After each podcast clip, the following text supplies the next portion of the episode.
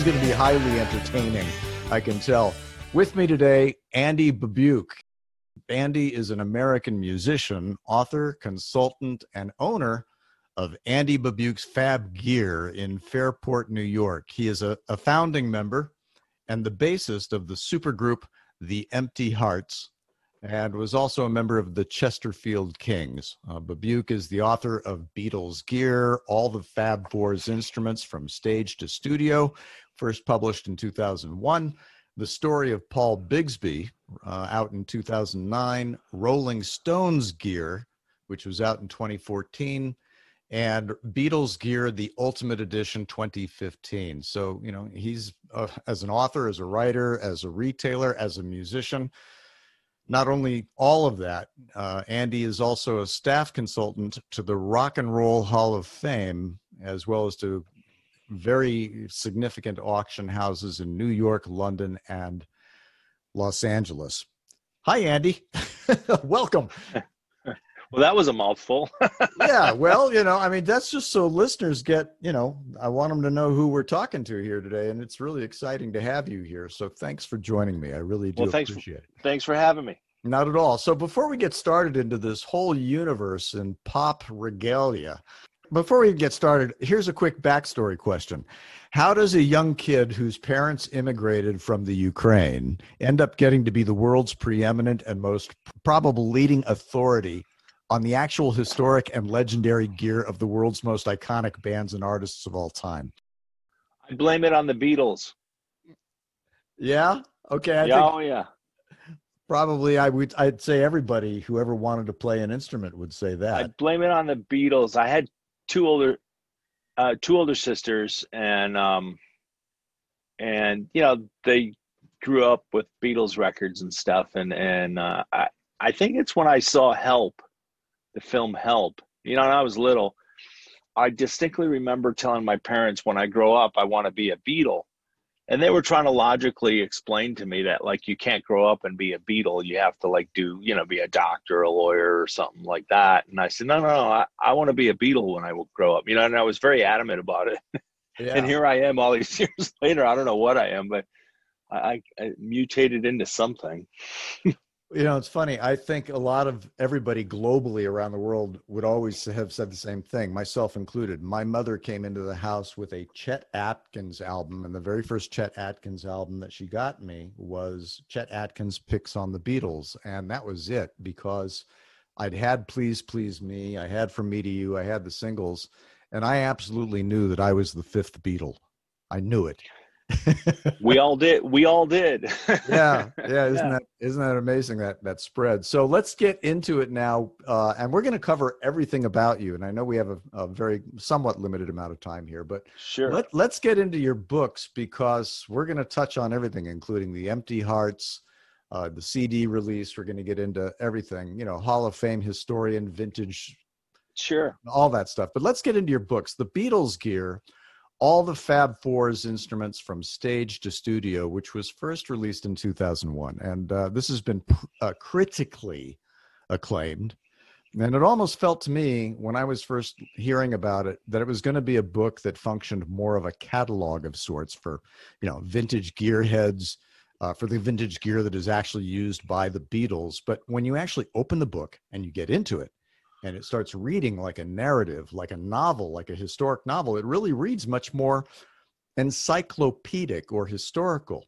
And as an author, I would be curious how you drew upon gathering all of these actual people who probably who knew the Beatles as far back as the beginning of the history as the Quarrymen, and you kind of wove it into their narratives. You want to talk about how this all came together? Well, um, I was always like into trying to figure out what they, how they got their sound.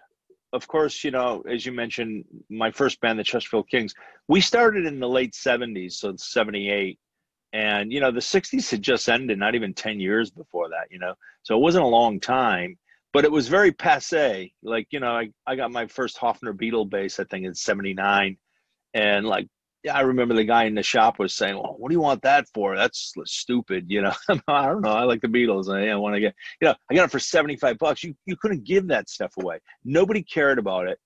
and we started this band with the idea that we wanted to sound like bands from the 60s and in making records we would listen to the stuff and it didn't quite sound right we knew we had to get rickenbackers and gretsches and and vintage amps and vox amps and you know all that stuff and and it just didn't sound right. And so i started researching it more and more and more and i i, I became a bit obsessed with it you know studying all the pictures and everything.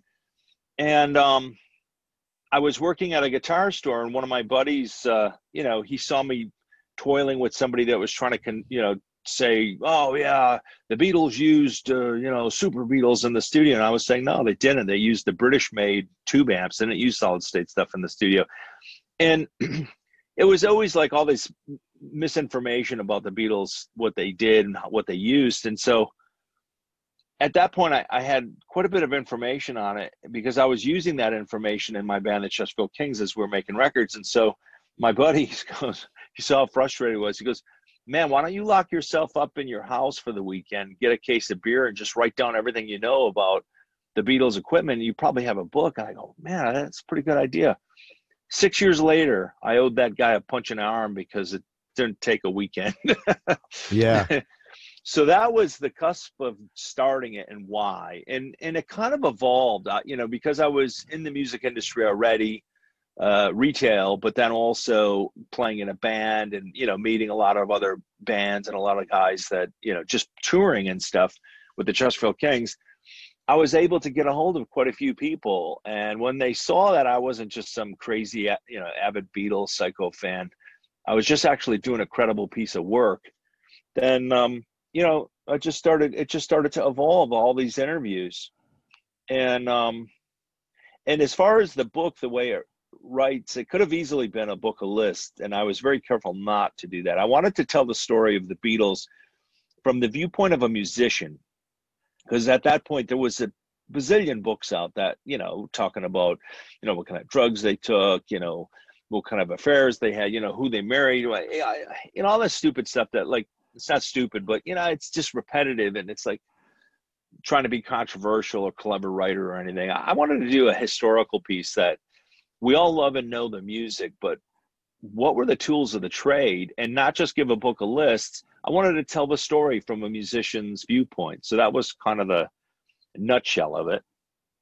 Well, and you've done such an admirable job when you look at this entire collection. It's how many pages just off the top of your head? You know how many pages the book is?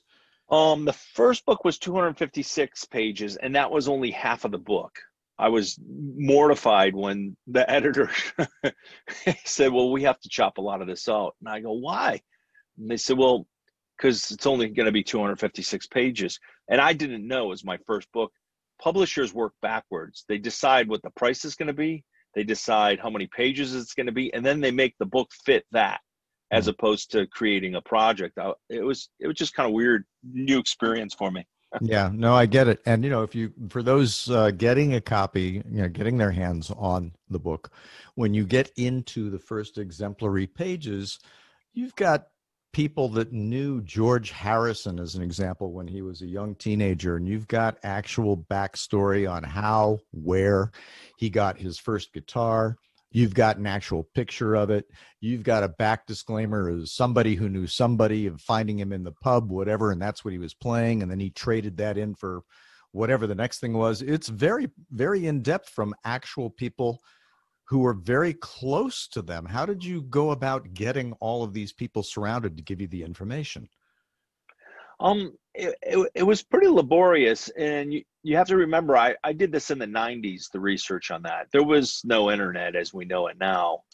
And for that matter, you know, long distance phone calls, you had to pay through the nose. There was no such thing as, you know, oh, you know, you just call wherever you want. It doesn't cost anything. My phone bills were like four to six hundred dollars a month. It was crazy. FedEx packages, you know, I, we're still using a fax machine and that was like space age compared to you know what we have now. Well let me well let me ask you did the book sales and royalties or something did at least pay back all that money they had to no the, listen the, the the book did really well. Um it, it was published in multiple languages. Um you know we sold uh, I, I think 200,000 copies or something like that of the first edition. And then you know the it came out in paperback and yeah, and I did really well. And then the Ultimate Edition, I finally got to do the book that I wanted to do. So that's like double the size of the first book, and they let me basically do anything I wanted in it. So it's kind of cool. Yeah, and that one came out what? Not even about. I'm guessing here much much later in the string of your books. Uh, wasn't it around 2015 or something like that? Yeah, yeah. That that was the last thing that I did. So. Uh, yeah, I'm done with books. yeah, well, it, it, you know, look, I think of a lot of writers. We all know how much work they really, really take. So, I mean, when you look about it, you were probably even on that Beatles gear book, first edition. What, like you said, about six years of your life putting that together? Yeah, yeah. And the Stones one took ten because it's a you know longer time periods, fifty years. The Beatles, you know, it's ten years, so it's not as bad. Yeah, right. Well, we all certainly know the history of the Stones. I was going to touch on that next, but I just want to kind of get into this Beatles thing. Just one more quick little dip here. Of all the things of tracing their entire history from studio, pubs, getting in, you know, on stage and everything else, do you have an interesting section of the stories that you felt were probably most intriguing, most fun, or most exciting, or juiciest, or most enticing? Um, there there was so many, you know, going through Ringo's drum sets in London in the '90s. He had no clue what he had. He just thought he had bits and pieces of drum sets, and I actually sorted them all out for him. Uh, you know, he, he had no idea he had full kits. So by looking at the swirl, you know, uh, finish on them, I was had all these photos, and I was able to match everything up. So that that was kind of cool. You know, seeing, uh, you know, we photographed. Uh, McCartney stuff, uh, George Harrison's guitars. I mean, all those guitars are very iconic. But it, it, was after the book came out, I would get called by a lot of people. They'd email or call and say they have uh, John Lennon's this or George Harrison's this. You know, always like you know trying to say they have something so they could turn around and sell it. And if I say it is what it is, they make more money on it. So I have to be really careful with that. And 99% of the time, it's just, you know, baloney but you never know. So I always listen, you know, oh, send me a picture. Um, it was a guy before I did the new version of Beatles Gear, the Ultimate Edition, had contacted me, said, you know, he thinks he might have John Lennon's Gibson J160E. Now, this is the guitar, his acoustic that he wrote a ton of really famous songs on that. I reported in the first book was stolen. And um,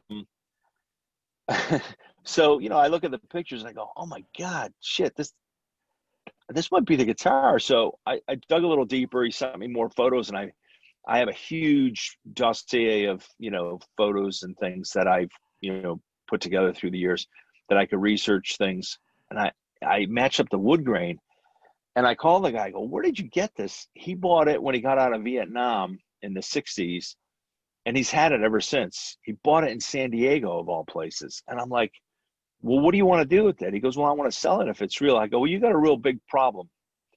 I said, because it was reported stolen and Yoko Ono will want it back. And if you just try to sell it, I, I can't help you. I said, but what I can do is if you make nice with Yoko and work on a deal with her, I'll help you. And so I put him in touch with Yoko.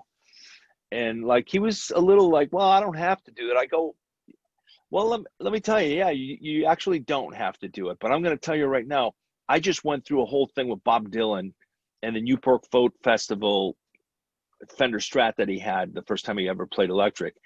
I said the people that owned it, they thought they're going to hot dog it with Dylan. Dylan sued him. It turned into a nightmare. And I said, "You think Dylan's got a lot of money? Yoko's got way more money than Dylan does, and you don't want to fight with her, okay?" I said, "Let me. I'll put you in touch with her office, make a deal with them, make it do the right thing, and I'll help you. And then, you know, subsequently he did. And uh, that guitar, when I finally got to play it and, and examine it and stuff, sent chills up and down my back. The I first song bet. I played on it was This Boy. That opening chord, bram, bram, bram, that's the guitar he did it on. It sounds identical. It was uh. chilling. It was great even in spite of the strings being, shall we say, old and not original, or probably having maybe been changed a few times, unless they were that oxidized and old. And no, yeah. guy, that was the guy's main guitar. He just played it. He had no clue. He had read an article I wrote in, I think, Guitar Player or one of the guitar magazines, and I, they had me highlighting George Harrison's J160E, which we photographed for the book, which is part of the Harrison estate. And I showed how the serial numbers of the two guitars are, um, you know, close because they were bought at the same time, and I have the receipts for them. And um, you know, sure enough, this guy just happened to read the article and he goes, "Man, I think I think that's close to the serial number I got." You know, so it was, it was kind of fun. Wow, I guess, I guess so. All right, well, that's really good, and I want to touch on all of these items later in a in, a, in our talk. You know, we'll get into the uh, Ringo Starr original Ludwig Oyster Black Pearl downbeat drum kit. We'll get into the John Lennon acoustic, which has been went off to what is it? Somebody's auction house. I mean these are all the things i want to get into and touch on. But let's before we get into that let's go into a couple of your other books. After your original book on the beatles gear you went into the story of paul bigsby. And for listeners who don't know who bigsby was for those of you who were ever watching rock bands and still to this day but more formidably probably back in when we were all kind of going oh my god this is rock and roll there was this like iron rod that kind of stuck off the bottom of the guitar and you'd see guys grabbing that thing and they would wiggle on it up and down. It would made the whole vibrato of a guitar go wow wow wow wow you know if you know what we used to call it a whammy bar i guess but bigsby was the grandfather of that. So now that we kind of explain for listeners that are kind of green and don't know that you want to touch a little bit on the story of paul bigsby and how you got into writing that book well, I had finished writing the uh, Beatles gear book, and then Fred Gretsch, who is a friend of mine, he's the owner of the Gretsch Guitar Company. um, he asked me to write the story of Paul Bigsby, and you know, as most people do, as you just explained, everybody thinks that you know he's famous for this Bigsby vibrato that he designed in the '50s, that are on Gibsons and Gretsches and a million other guitars. Um, but that's actually not the part of the story that's interesting. The real story is that he invented the solid body electric guitar, not Leo Fender, not Les Paul. Paul Bigsby did. And Fred wanted me to tell that story because the Gretsch company had purchased Bigsby and they wanted this untold story to be told. So they hired me for a year to just work on that exclusively, and I did. Um, and I got a lot of flack for that book because you know when it came out, it basically shows how Leo Fender stole this idea for the Stratocaster and his first you know broadcaster Telecaster model from Paul Bigsby, the whole concept uh, through Merle Travis uh, guitar that Paul Bigsby built from Merle Travis, and um, it, it was controversial because a lot of people, a lot of guitar enthusiasts, never heard the story they never knew. They just figured Paul Bigsby built, you know, um, the whammy vibrato systems. yeah, but but the reality was is he was uh, a highly skilled skilled woodworker because he was a pattern maker, and um, he would build one guitar a month, and they were really expensive. So this is in the 40s, late 40s. To get him to build you a guitar was five hundred dollars. Then you could buy a full, you could buy a brand new automobile for fifteen hundred. So this was the equivalent of spending like, you know, 10, 10, $12,000 on a guitar. He would custom build it. You'd have to give him 50 bucks down and you had to wait almost two years to get him to build you a guitar. And the most famous celebrity players of the day all had Bigsby's. It was like a fashion statement almost. And that's what he should be known for. And that's kind of what the book tells that story. But man, oh man, when that thing came out, and all these Fender fans and Les Paul fans, you know, Gibson guys, you don't know what you're talking about. You're an idiot. Uh, Les Paul invented the electric guitar. no, actually, I didn't even make up the story. I'm just reporting it.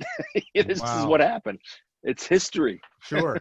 And so for a guy who's like just what we'll call a, you know, kind of a closet street player, uh, you know, at the end of the day, if I really want to go get a classic or a vintage, I'm not going to go looking for a Bigsby guitar if I can find one because I'm thinking, well, it's non-historic. Nobody knows that Bigsby made a guitar. Hey, I found an anomaly here. Hey, I found something real dirt cheap. That is not the case. If somebody finds a Bigsby today, that's probably worth what a, a bullion a, a, stock of gold or something and a, and a um they go anywhere they start at about 60 to 70 thousand dollars. I've seen them high as high as a hundred thousand. Uh he only built about 50 of them you know yeah, total. so, so as i said a guy, as a guy like i said a guy like me is not walking in off the street and going hey i got a hundred grand. Can i have that off the shelf please yeah. most of them are spoken for, so it's very difficult to even find one. The other thing too, it's interesting about um, Paul Bigsby is he invented the pedal steel as we know it today. Um, so you know, the, all the country players, the whole you know, Sho-Bud and all those things, they're all derivatives of uh, what Paul Bigsby did, and his pedal steels sell for a fortune also. Wow, real commodities. Interesting. Well, hopefully your work is, you know, put him in the uh, in the hallways of legacy stuff, and not just for the whammy bar. Well, uh, let me touch on your Rolling Stones gear. And as you said, Rolling Stones have been around forever. They kind of defined what we know as arena rock, which now I don't know what the new definition is going to be as far as pandemic rock, streaming rock. But you know, they had been around for a long time, and that is really, really huge. And as you say, the Beatles for as phenomenal of an impression as they made in the world's understanding of rock music, pop music. That's an awful long history there for the Stones. Get into the Rolling Stones gear book. How did that one come about and how did that get initiated? Were you just kind of hanging out with what, Mick Jagger and over a smoke someone said, "Hey, I got a great idea, let's do a book," or how did that come about? No, it was actually, you know, uh, publishers, if they see that you're successful as a writer, obviously they want you to do more work, you know, because they make money on you. And, you know, so was that typical situation. Oh, we should do another book. And I go, well, and they, I, you know, you want to pay me a lot of money, I'll do it. They said, well, hypothetically, what would you do it on if you do another book? And I said, obviously I'd do the Stones because, you know, they're the next biggest band and they're, you know, another big favorite band of mine. And it's got to be a band that I like because I, it's very difficult. I got asked to do a lot of books on various bands, and though I might kind of like them, if I'm not totally into it, I'm not doing it. Like they asked me to do a Grateful Dead one, I'm like, I like the Dead's first couple records, but right, right. You know, you really got to be into it, not knocking the Dead, but you know, no, you're got to be a um, deadhead. You got to be a fan of any of these of of any yeah. of brand bands or band brands. You really got to be a fan and say I'm into that. Sure. Yeah, and, yeah, and so the Stones was it was very natural, and so um, you know, I worked on that, and it, it was a little bit easier because you know I had already had the Beatles gear book under my belt, uh, and as far as you know, you know, getting interviews and stuff, and then you know, working directly with the Stones was, was really great. You know, they were very kind and let me uh, go through Keith let me go through all this stuff and uh, you know it's great. I mean, you get to play these iconic guitars that uh, you know you hear on records, you see him playing them live and stuff. It's just it was really a lot of fun being a musician and you know being a fan of the band. But uh, again, a laborious amount of work, and um, you know, Bill Wyman had tons of information. You know, he's the band's, uh, you know, historian, so he was very helpful, and it, it, it's really cool. And again, I wrote Beatles gear and Stones gear um, as a piece of history for later generations. Let's face it, the Beatles and the Stones, their musical last way before, you know, way 100 years from now that stuff's going to exist in some format you know who knows how people listen to music then. But the, there's going to be a, a kid somewhere that goes man this sounds great. How do they do this stuff? You know? And now there'll be a, a, written document that they could actually look it up and figure out you know this is how these guys made these sounds on these records and live and stuff. So it's kind of cool. Yeah well there you go.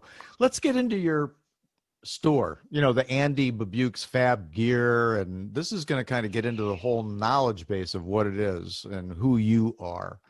Uh, as an example, let's say you found here's Keith Richards' guitar and wasn't it cool to really, really play it? And you knew it was really his. But sooner or later, in backstory, Rich, you know, Keith Richards actually had to say, "Gee, I want one of those," and one of those was not the legacy instrument that he played until he got it. So we all know plenty of guitars, plenty of keyboards, drums, whatever. It's there's an infinite amount of stuff. I mean, the NAMM show this week, of course, is virtual, but there's no shortage of instruments being sold. So for vintage guitars, number one, amps, accessories, goodies, all of these toys in your store, it's interesting because your store is Andy Babiuk's Fab Gear. I'd like to know what makes it different and what makes a guitar vintage versus unique or collectible? And I know those are both kind of broad questions, but I think you kind of know what I'm driving at. Like, are you specializing in the sales of stuff that celebrity players have actually touched or borrowing from that iconism because those are significant instruments? Um, well, I've been doing this for over 35 years, you know, in retail, um, you know, s- selling guitars and equipment. Um, when I started Fab Gear, it, it's a play on, you know, Beatles gear, Stones gear. Well, I might as well have a shop called Fab Gear because, you know, it's it's an old it's an old term that the Beatles used to use a lot, saying that something was kind of cool, you know, fabulous. So they'd say, "Oh, that's really Fab Gear." It was slang. Um, so I just thought it was kind of cool growing up, digging that kind of stuff, watching Help and Hard Day's Night and stuff. Anyhow, um, as far as the stuff we sell, it's um, you know we're a full line retail dealer for factory authorized for you know Fender, Martin, Rickenbacker, Gretsch, you know Vox, you know all the major brands, Marshall, all the stuff that you know professional players use. We because of um, you know my knowledge of vintage guitars and everything about like old Gibsons and Fenders and you know uh, really esoteric stuff too, which I really like. Um, that helps me um, as far as you know selling vintage stuff, and it also I have a ginormous client base um, that when they come to me, they know they're getting real information, and it's not like I'm trying to read it out of a book. I've I've done it, I've lived it, you know. And it's not that I'm just a retailer. I, I play, so it's not like you know, well, this I think this uh, Gibson bass is really cool because you know they say so. No, I I use it. You know what I mean? You know, a Rickenbacker 12 string. You know, I use it on records. You know, I'm not just saying it to sell it. And I've been doing it and using it for you know going almost 40 years. So um, to me, it's um, it's kind of a win-win situation for the customer. And and you know, we always take care of our customers. And and you were saying, you know, do we sell celebrity stuff? Um, I have a lot of customers that are celebrities, and I never advertise that. I know a lot of shops like to say, you know, this guy's our customer, this guy. I don't do that in respect to my customers and a lot of times they trade stuff and i could kind of be creepy and make a lot of money on the fact that i could advertise that it was it belonged to them or something like that and i really never do that because i don't think that's cool you know well, so, you know, it's funny because I think I bought some. I don't even remember what the model was. It was kind of a knockoff of an L7. This is really no. I'm just sharing my backstory. And somebody who had told me, who sold it to me, said this guitar used to belong to Carlos Santana's young first cousin. And so I said, okay, the price is right. It's got a cool backstory. All right, I'm in on it. And, you know, so I had it for a couple of years, but it was that artist direct connection to the thing that does seem to increase that value. So at the end of the day, what makes a guitar vintage versus unique, or what makes it collectible? Well, I mean, vintage is criteria that they don't make it anymore. It was sought after at the time. Um, they used to say if it's 10 years old, it's vintage, but I don't know if that holds anymore. Um, anything you, you kind of can't get anymore, collectible, vintage. Vintage, I think, is, you know, stuff 60s, 50s, 40s, you know, that, you know, depends on the model and, and the make of it. Um, and how sought after it is. I mean, there are old pieces that are out there, just nobody wants them. You know, an old Harmony. You know, you know, it was a crappy guitar then, and it's still a crappy guitar now. You know, it's not. Tell us know, how you tell I mean, us how you really feel. No, you know what I mean. Whereas you get like a Martin D28 from you know the 40s, as opposed to you know uh, you know, Harmony Sovereign or something. Yeah, I mean, those are cool guitars for a different reason but they're not built the same. They're not the same quality. You know, uh, I you know I, I, I always laugh about vintage. They say oh, I got a vintage Ovation guitar. Well, the problem with an Ovation guitar is it's got a plastic back just by nature how they you know how they were designed, um, and they never last because wood expands and contracts. So the top moves, but the sides don't. So they always crack. So that's why you never see people collect them, and and that's why when people say, "Oh, I got a I got a vintage ovation," I said, well, they're worthless. I mean, they're you know, when you buy it, it's not worth more later unless you just love it or something. So that's where you get a thing where if a celebrity, like if Mick Jagger used it, you know, on the Tattoo You tour, all of a sudden it's valuable because he used it. You know what I mean? Whereas as an instrument, it's not really that valuable. On the other hand, you know, Keith might have, you know, an old 50s telly that's worth a lot of money, you know, it could be worth thirty, forty thousand dollars because it's an old telly.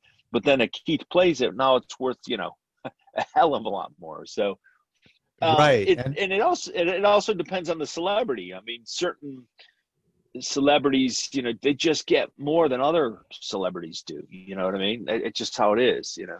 Right.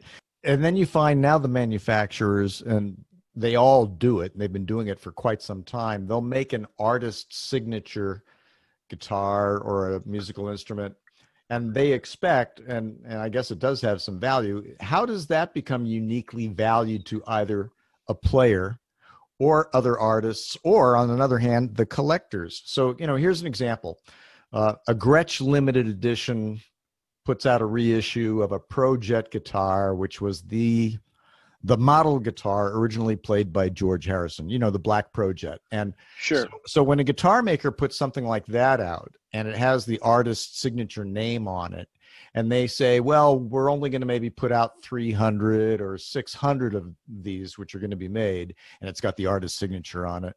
But we all know that's not the same thing as getting your hands on the original guitar or, say, the drum kit that was owned and played by the original artist. So, how do those values differ? And in your opinion, or in reality, would we see the next player on the street actually playing that guitar or that instrument if they really were owned by a celebrity artist and they were so valued. You're not going to see somebody go, "Oh, gee, I just bought a hundred and fifty thousand dollar item or a hot like you know."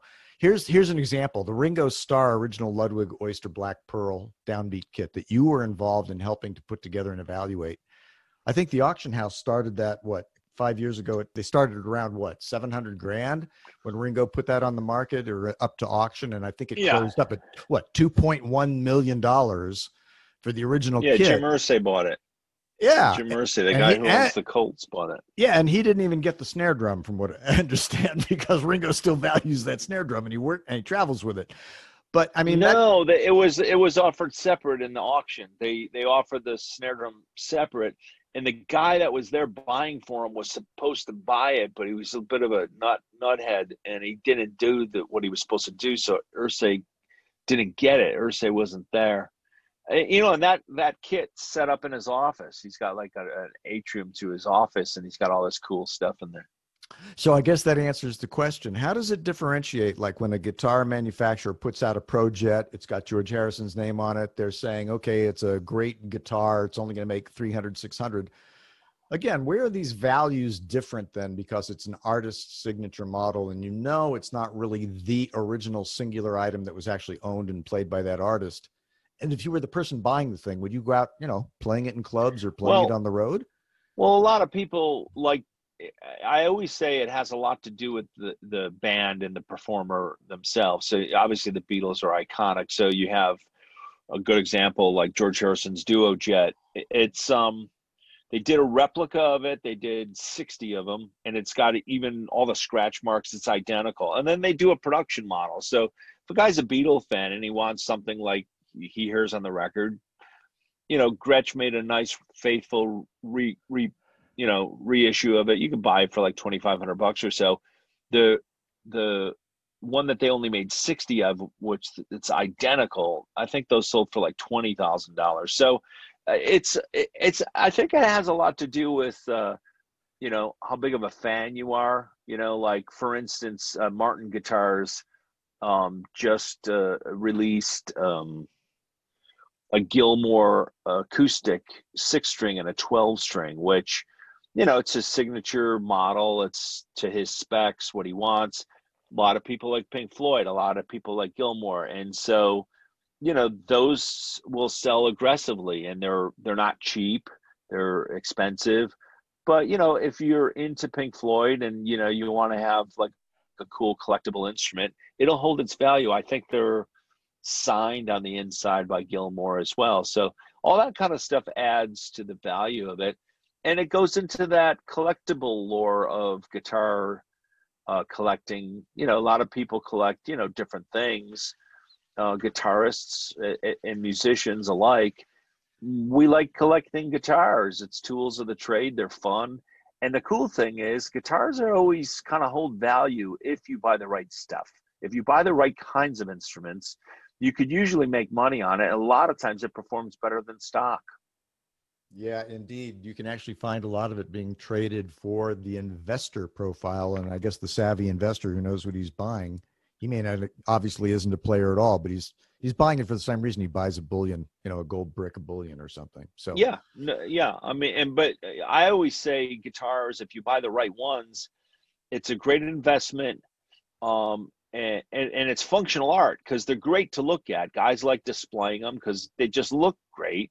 But then you could pull it off the wall and actually play it. So I always say it's functional art. Yeah, absolutely. Yeah, there you go. Stars, cars, guitars. But, you know, having something to play with has got value. On the Empty Hearts super band, first of all, you've had a few releases now. The last one that came out, the second album, it's a heck of a release. It's got all the garage band roots. It's got the glam pop glossiness of many, many legacy bands before. Tell us about who's in the band for those people who may not know. Well, it's myself. Um, I play bass in the band, as I did in the Chesterfield Kings. Um, and then uh, Elliot Easton from the Cars is the lead guitar player. Uh, Clem Burke from Blondie is the drummer, and Wally Palmer uh, from the from the Romantics is the lead singer, rhythm player, and harp player. And uh, the album is out on uh, what is it, Wicked Cool Records, and that's the label owned by Stephen Van Zandt, right? He's noted for playing with Bruce Springsteen's E Street Band, and uh, somehow you got together with him on their label, on his label. Yeah, uh, uh, Steven's a dear friend of mine. I've known Stephen for a long time, and, and so have the other guys in the band. You know, the guys, uh, Wally's known him, and Clem, of course, and Elliot. But um, uh, the Chesterfield Kings were on his label too. So, um, you know, I was out to dinner. My wife and and I were out to dinner with Steven and his wife, and he was asking, you know, who's going to put out the new album? And I, I said, I don't know. We'll probably stick with, you know, I think it was a division of Universal. And he goes, my label just got bought out by Sony. You always got a home with me. So I said, okay, no discussion had. Let's go. Nice. So, Nice, very cool. I love when relationships move forward like that. So the band and the release to me is obviously, and I know other reviewers have said similar homage to it. They said it's obviously hell bent on paying homage to the popular styles of the 60s. You know, you can hear the roots in it. You know, I hear very direct impressions or styling uh, from the jangly chiminess of the Byrds and Roger McGuinn on on a song like "Run and Hide from You," Uh, and then you can hear very distinct styling from the Beatles vocally, like on Coat Taylor, which sounds like it's borrowing the vocal styling from Paperback Writer. That's to me. Um, and, I, and I know you guys are probably doing that on purpose when you're not only paying homage, but you're kind of doing a pop culture review. So who's who's doing the writing on this material, and what have been, or what becomes the parameters on the styles that are you're borrowing versus the original lyrics?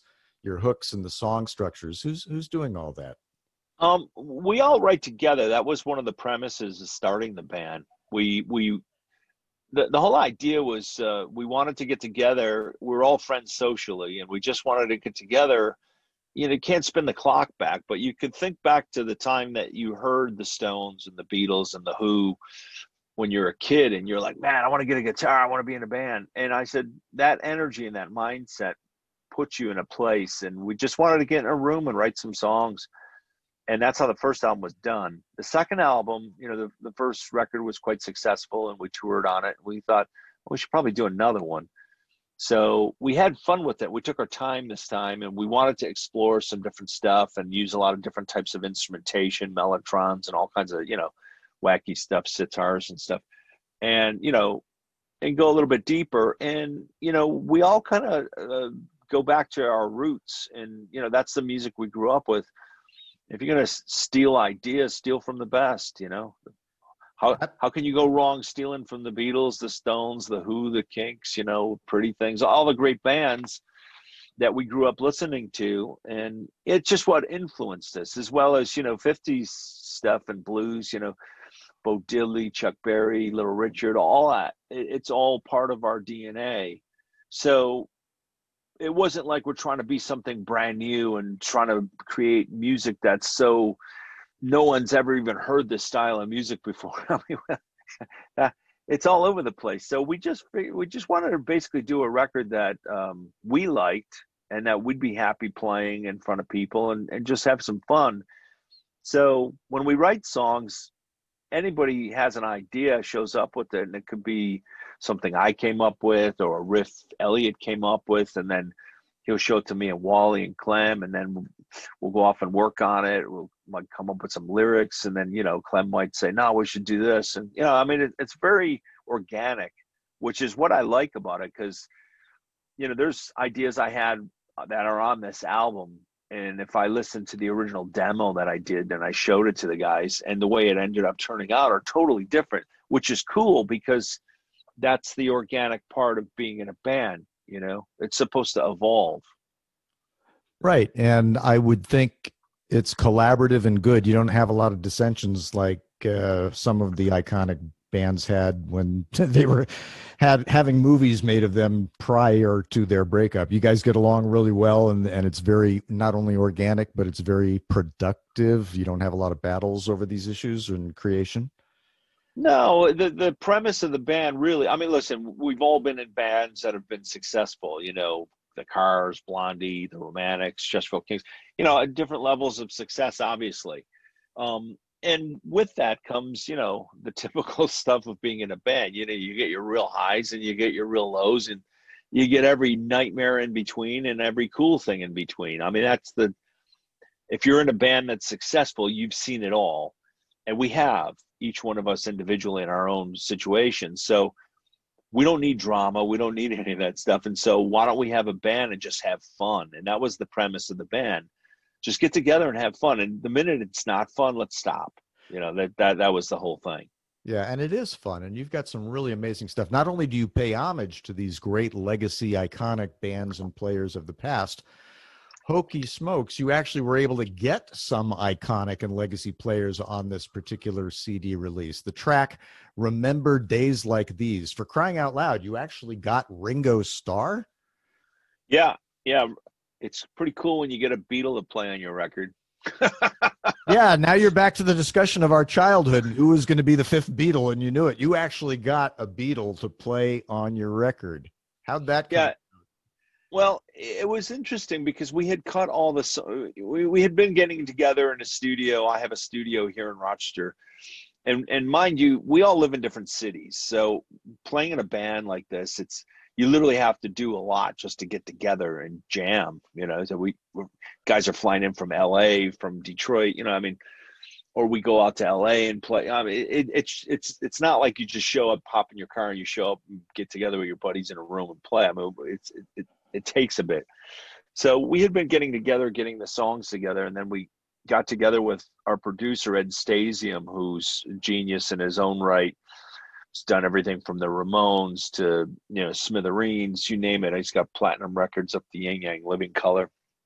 He's a wonderful guy and great friend of ours, and really we always call him like the fifth Empty Heart. But um, you know, we were recording the songs, the basic tracks for the album at my studio, and we got done with it. And I think Clem had to go do a Blondie tour or something like that, and um, we had finished the basic tracks, and then I think Wally and I came back to those guys came back with Ed to uh, do vocals, you know, and we're working on it, you know, as you do on a record. And uh, it was like that evening we're out to dinner, we're having some martinis and stuff, and Wally started lamenting over this song. And the song "Remember Days Like These," he actually it was a song that he had in his head for years. We actually have demos of it for our first album and he decided let's just wait on that one. You know we got enough songs we'll just wait. So we pulled that out for this album and we cut it and he kept on lamenting. Ah oh, it was just a little fast man i should have asked clem to play it more in the pocket you know and me and ed were like no man it sounds great you know he goes yeah but it should be a little bit more laid back and while we are having these martinis at dinner, he's he's saying, you know, when I played with Ringo, because Wally played in the All Star Band and toured with Ringo for I don't know about two years or so. He goes, I used to just stand in front of the drum riser all the time while I was playing rhythm, and, and like, and Ringo just plays in the pocket, just like you know, that's what the song needs. And he just kept on talking about it. And I go, all right, Big Shot. Well, then why don't you call up Ringo and ask him to play on it, you know? You know, and then oh, it, oh, you can never get Ringo to do it. The Beatles don't play on people's records; it just doesn't happen, you know. But he kept on talking about it, and so then it became like a joke between me and him. We finished the vocals, and and uh, he went back home to Detroit, and I, middle of the night, like I'd get up and send him a photo of Ringo from like Help or something, you know, and text it to him just to drive him nuts. And then I said, Yeah, did you call Ringo? Yeah, did you call Ringo? It just so happened that he was talking to Ringo about something else like months later. And Ringo asked, you know, Wally, how's the new album coming? You know, how's the recordings going? He says, funny you should ask. We've got this one song, and the guys have been, you know, I told the guys how, you know, you should, we should, we, too bad we couldn't have Ringo play on it because, you know, he could really play the part. He goes, what do you need me for? You got Clem Burke, one of the best drummers in the world. And Wally told me, he goes, well, he doesn't play like you play though, Ringo. You know, said, okay, Wally, I'll do it. You know, so that it was just it, that's how it happened. wow. Well, that's a that's an amazing piece because that alone goes down in history, doesn't it? Yeah, yeah. I mean, like uh, Clem always tells people, you know, when the album came out, we did. Uh, they had us doing a lot of interviews with different magazines, and there was quite a few magazines that he told they they asked Clem about it because obviously he's the drummer we literally had to take his drums off the track and put Ringo, you know, Ringo played to the track. The track was already recorded. And, uh, you know, people were asking him, and Clem said, well, because, you know, Clem's a huge Ringo fan. His two favorite drummers are Keith Moon and Ringo. That's it. You know, that, that's his whole thing. And um, he says, you know, it's an honor. He goes, I, I got to play percussion on it. I play tambourine and percussion on it. He goes, but in all reality, we look at it like, you know, we kind of get the Beatles seal of approval on our album, which not a lot of people get. So to us, it's a great honor. And uh, just what Clem said, you know, you get a Beatle to play on it, you get the Beatle seal approval. It gets no better than that.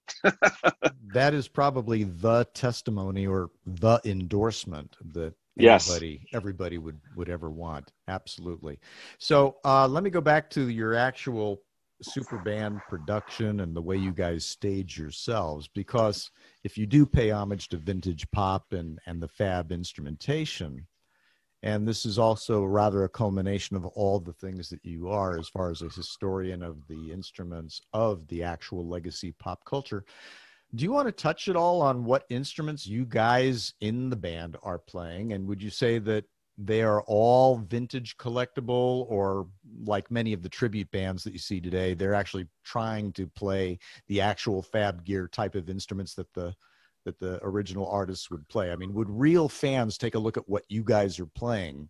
Guitars drums all that stuff your bass and would they say yep that's the real deal guitar right there. That that's the real deal bass or the drum set.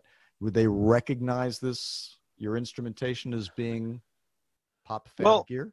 Yeah, it's it's it's interesting because like all of us independently, you know, like for instance, Wally with the Romantics, he's always used a Rickenbacker. I mean, he's got like a lot of guitars in his personal co- collection, but you know, you see him playing with the Romantics, he's usually playing a Rickenbacker, and and he's been playing. I think the one that he plays now, he's been playing for years and years and you know they're just tools you know so but he happened to pick that you know and he's got old gretsches i think you know i mean that's what he uses elliot for instance he's got a massive guitar collection and everything's left-handed which makes it even rarer But uh, he's got every guitar there ever is, and and had every guitar there ever is. He's got a lot of custom built stuff. But again, they're tools, and we all like all the sounds that we hear on all the records we grew up listening to. So we know how to get it. You know what I mean? We know if you need a Telly for this song, you need a Les Paul for this, you need a Rick 12 string for this song. And um, the cool thing is, is I have a studio here in Rochester, and I literally have every single piece of vintage equipment that's cool, like everything, every amp ever made, every everything. And I got a massive guitar collection in my personal collection yeah, I've got over 250 guitars. I don't even know how many I have. It's well over that. Hard to keep track of them sometimes. But when we get ready to do a record, I pull all this stuff out and we use it. You know, Elliot shipped a whole mess of his guitars to Rochester, so we would have all these things here as tools to cut stuff. Um, we even had, you know, for Clem, we have a real beautiful, uh, you know, brand new custom built Ludwig set um, that we had built. Uh, Ludwig built it for us, but I also have like a 1962 super classic champagne sparkle, like absolutely like mint brand new shape. And we had that in the studio with, you know, our road guys came in and they got everything tuned up and perfect. So we had every tool, every keyboard, like I said, you know, everything from a Mellotron to a Vox organ to a Hammond B3, you know, pianos, everything that you could imagine, you know, clavioline even I had there, you know, sitars. And we used a lot of that stuff on the record. I mean, it was all over the place, you know. So that's the fun as a musician um, of being able to go in and have all these tools at your disposal. And if you get a crazy idea in your head, you just go grab the instrument and try it. And Ed's such a great producer; he would encourage it. He'd be like, "Oh yeah, let's try it, man. Get in there and do it." You know, and and everybody in the band's talented enough where they could just grab an instrument and just start playing it. It was just you know fun. Wow, sounds like going to an amusement park or a toy store, which you've got every possible dream come true, is right there. It's it's uh, yeah, it's fun. It sounds great. yeah. Andy Babiuk, let's go ahead and touch back on your books and let's tell readers, fans, where do they buy your books? No, you could get them Amazon and you know Barnes and Noble and all the regular you know booksellers online and whatnot. Um, we do also offer it um, on my shop's website, uh, AndyBabiuksFabGear.com. Um, so it's available there too. And if you buy from there, we could uh, autograph it for you as well if you want a, a personalized copy. Um, but yeah, they're available, so they're kind of cool. Nice. Coffee and, table books. Yeah, great. And then, of course, if people want your instruments, they can go to the same online shop with you. At uh, again, you want to give that URL? Yeah, it's it's uh, Andy Babiuk's FabGear.com, or you could just Google Fab Gear and you'll see it'll come up. Uh, we're located in uh, Rochester, New York, um, and uh, fun little boutique shop. Yeah, I would. It, I, I could imagine that it is. And as far as the CD releases for the band, the big super group, what are you guys doing? You're gonna obviously nobody's doing anything with the pandemic. Do you have any plans for touring? Well, when we rec- when we recorded the album, the concept was that we were going to go out and do a tour of here in the states and go to Europe and then go to Japan again, and uh, you know that all ended. I mean, literally the week that they shut down New York State um, the guys were coming to Rochester. It was pre-planned, like months ahead of time. They were literally had their flights and everything. They were going to come to Rochester. They were going to be here for like a couple weeks. We are going to start rehearsals for a live show, and you know we had to like literally like I don't know, man. Maybe you shouldn't come because what if they shut down the airports and you can't get out? You know, sure. Uh, it was so unreal and weird. Um, and then you know, as we all know, what happened, but um, yeah, we're just all in limbo right now. We would love to go out and hopefully this is done sooner than later and go out and start touring and, and promote the record uh, uh, and, and, play.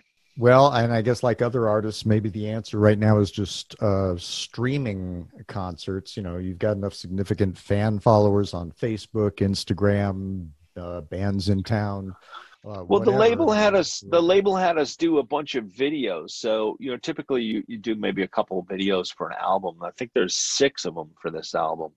you know, in lieu of being able to tour, you know, Wicked Cool did a phenomenal job promoting the record and and uh, you know all these videos that we did. So it's kind of cool. That's I guess the next best thing to being able to play and uh, you know hopefully and even with streaming i mean uh, again we looked into that but we all live in different cities so right.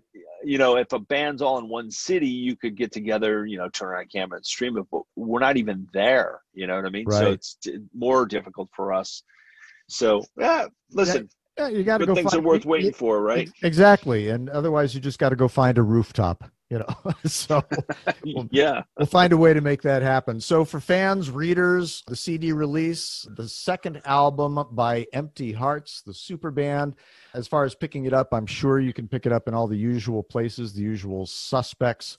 And for more information on how to reach andy in general as an author or as an expertise or if you just want to get in touch how would people reach out to you andy? Oh just through the website. Yeah it's as easy as that Super. Well, listen, I want to thank you for spending this time with us today. It's been loads of fun. And as far as Beatlemania, Stones time, just the whole thing, and going back through the whole pop 60s, certainly knowing what you guys are doing to preserve the legacy and the sound and playing so much real, excellent, fun music.